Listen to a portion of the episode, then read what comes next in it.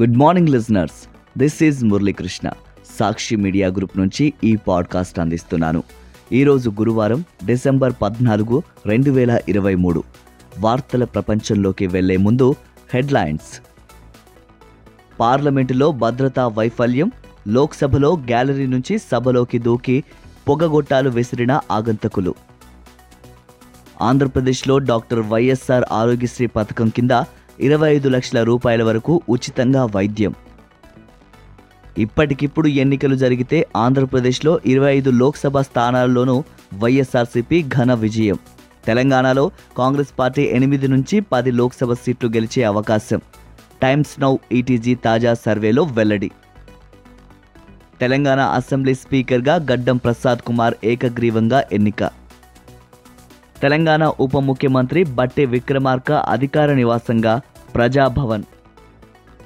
గాజాలో కాల్పుల విరమణను కోరుతూ ఐక్యరాజ్య సమితిలో ప్రవేశపెట్టిన ముసాయిదా తీర్మానానికి అనుకూలంగా ఓటు వేసిన భారత్. శిలాజ ఇంధనాల వాడకాన్ని నిలిపివేసే దిశగా కాప్ ఇరవై ఎనిమిది సదస్సులో చరిత్రాత్మక ఒప్పందానికి ఆమోదం. శబరిమలకు పోటెత్తిన భక్తులు దర్శనం చేసుకోకుండానే తిరుగు ప్రయాణం. పార్లమెంట్లో మరోసారి భద్రతా వైఫల్యం బయటపడింది. ఇద్దరు అగంతకులు బుధవారం మధ్యాహ్నం లోక్సభలోకి ప్రవేశించి పొగగొట్టాలు విసరడం దేశవ్యాప్తంగా తీవ్ర సంచలనం సృష్టించింది. లోక్సభలోని సందర్శకుల గ్యాలరీ నుంచి తొలుత ఒక వ్యక్తి సభలోకి దూకాడు.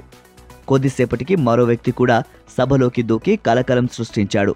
ఇద్దరూ బెంచీలపై గెంతుతూ స్పీకర్ వైపు దూసుకు వెళ్ళే ప్రయత్నం చేశారు.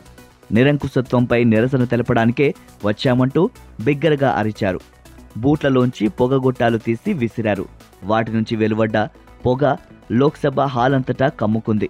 ఈ పరిణామాలతో ఎంపీలు తీవ్ర ఆందోళనకు లోనై అటూ ఇటూ పరుగులు తీశారు. చివరికి ఎంపీలు భద్రతా సిబ్బంది వారిద్దరిని నిర్బంధించారు. ఈ ఘటన జరిగినప్పుడు రక్షణ మంత్రి రాజ్నాథ్ సింగ్ మంత్రులు ప్రహ్లాద్ జోషి అర్జున్ రామ్ మేఘ్వాల్తో పాటు కాంగ్రెస్ సభ్యులు రాహుల్ గాంధీ అధీర్ రంజన్ చౌదరి సహా మొత్తం వంద మందికి పైగా ఎంపీలు సభలో ఉన్నారు. ప్రధాని నరేంద్ర మోదీ కేంద్ర హోంమంత్రి అమిత్ షా ఆ సమయంలో మధ్యప్రదేశ్ నూతన సీఎం ప్రమాణ స్వీకారం కోసం భోపాల్లో ఉన్నారు. అదే సమయంలో పార్లమెంటు ప్రాంగణం బయట కూడా పొగగొట్టాలు విసిరి కలకలం రేపిన ఇద్దరిని అదుపులోకి తీసుకున్నారు. రెండు వేల ఒకటిలో సరిగ్గా డిసెంబర్ పదమూడవ తేదీన పాకిస్తాన్లోని లష్కరే తోయేబాకు చెందిన ఉగ్రవాదులు భారత పార్లమెంటు ప్రాంగణంలో దాడికి తెగబడి విత్సలవిడి కాల్పులు జరిపారు. తొమ్మిది మందిని పొట్టనబెట్టుకున్నారు ఈ నేపథ్యంలో తాజా ఉదంతం పార్లమెంటులో భద్రతను ప్రశ్నార్థకంగా మార్చేసింది. సభలోకి దూకి కలకలం రేపిన వారిని కర్ణాటకలోని మైసూరుకు చెందిన డి మనోరంజన్ ఉత్తరప్రదేశ్లోని లక్నోకు చెందిన సాగర్ శర్మగా అధికారులు గుర్తించారు. పార్లమెంటు ఆవరణలో పొగగొట్టాలు విసిరి పట్టుబడ్డ వారిని హర్యానాలోని హిస్సార్కు చెందిన నీలం మహారాష్ట్రలోని లాతూర్కు చెందిన అమోల్ షిండేగా గుర్తించారు. నిరుపేద మధ్యతరగతి కుటుంబాల ప్రజలకు ఉచిత వైద్య సేవలు అందించే విషయంలో అత్యంత మానవీయ దృక్పథంతో ప్రభుత్వం అడుగులు ముందుకు వేస్తోందని ఆంధ్రప్రదేశ్ ముఖ్యమంత్రి వైఎస్ జగన్మోహన్ రెడ్డి అన్నారు. డాక్టర్ వైఎస్ఆర్ ఆరోగ్యశ్రీ పథకం కింద ఇరవై ఐదు లక్షల రూపాయల వరకు ఉచిత వైద్య సేవలను అందుబాటులోకి తీసుకొచ్చామని చెప్పారు. ఆరోగ్యపరంగా ఎలాంటి సమస్యలు వచ్చినా సరే ఈ పథకం అండగా నిలుస్తుందని ప్రజలకు భరోసా ఇచ్చారు. వైఎస్ఆర్ ఆరోగ్యశ్రీ పథకంపై తాడేపల్లిలోని క్యాంపు కార్యాలయంలో బుధవారం ముఖ్యమంత్రి ఉన్నత స్థాయి సమీక్షా సమావేశం నిర్వహించారు. ఆరోగ్యశ్రీ కింద చికిత్స పొందిన అనంతరం ప్రజల ఆరోగ్యం పట్ల ప్రత్యేక శ్రద్ధ వహించాలని అధికారులను ఆదేశించారు. ఫాలో అప్ కన్సల్టేషన్ కోసం రవాణా ఛార్జీల కింద మూడు వందల రూపాయల చొప్పున అందజేయాలని సూచించారు. ఇప్పటికిప్పుడు లోక్సభ ఎన్నికలు జరిగితే ఆంధ్రప్రదేశ్లో అధికార వైఎస్ఆర్ కాంగ్రెస్ పార్టీ ప్రభంజనం సృష్టించడం ఖాయమని ప్రముఖ జాతీయ మీడియా సంస్థ టైమ్స్ నౌ ఈటీజీ తాజా సర్వేలో వెల్లడించింది. రాష్ట్రంలోని మొత్తం ఇరవై ఐదు లోక్సభ స్థానాలకు గాను ఇరవై నాలుగు నుంచి ఇరవై ఐదు సీట్లను ఆ పార్టీ గెలుచుకుంటుందని ప్రకటించింది. ఫ్యాన్ తుఫానులో టీడీపీ జనసేన బీజేపీ ఇతర పక్షాలు కొట్టుకుపోతాయని స్పష్టం చేసింది. టీడీపీ గరిష్టంగా ఒక స్థానంలో ఉనికి చాటుకునే అవకాశం ఉందని పేర్కొంది. జనసేన ఖాతా తెరిచే అవకాశమే లేదని స్పష్టం చేసింది.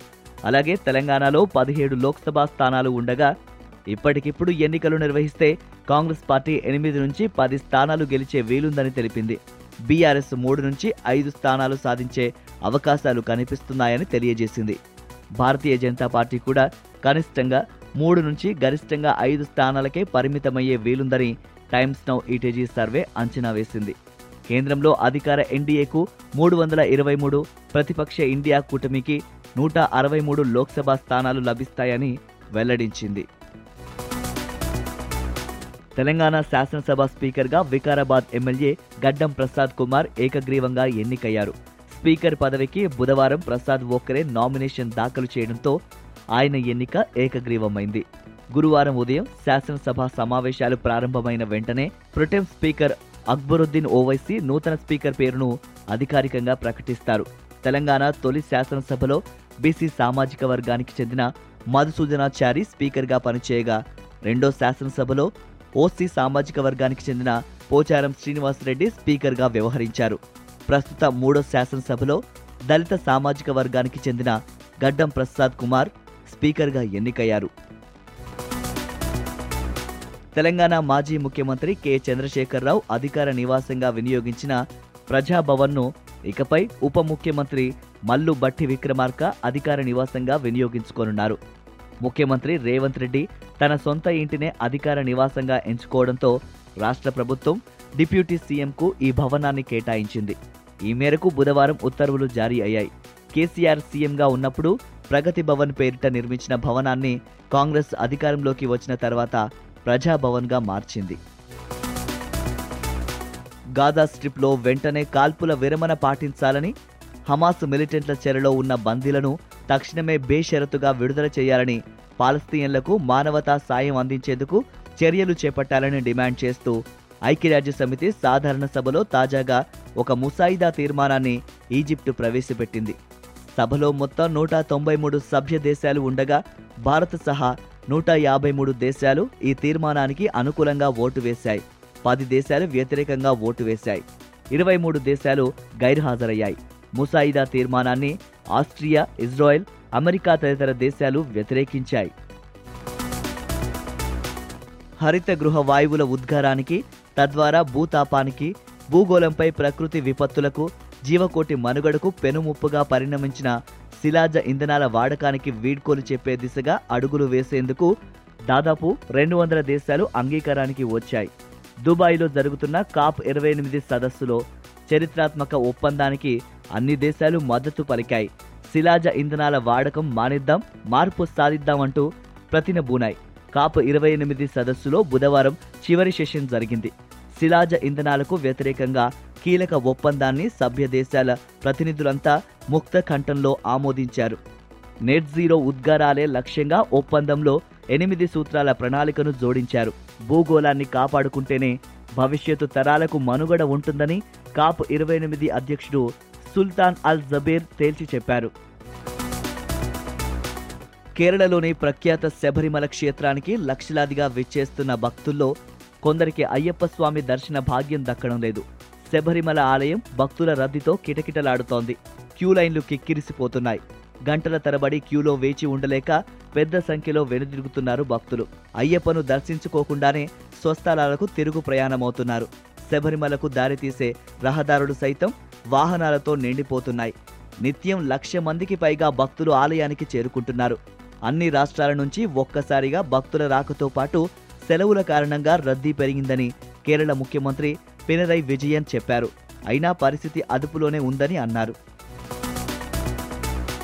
ఇవి ఇప్పటి ముఖ్య వార్తలు. మరిన్ని లేటెస్ట్ న్యూస్ అప్డేట్స్ కోసం సాక్షి వాట్సాప్ ఛానల్ని ఫాలో అవ్వండి. మీ అరచేతిలో వార్తల ప్రపంచం సాక్షి మీడియా గ్రూప్.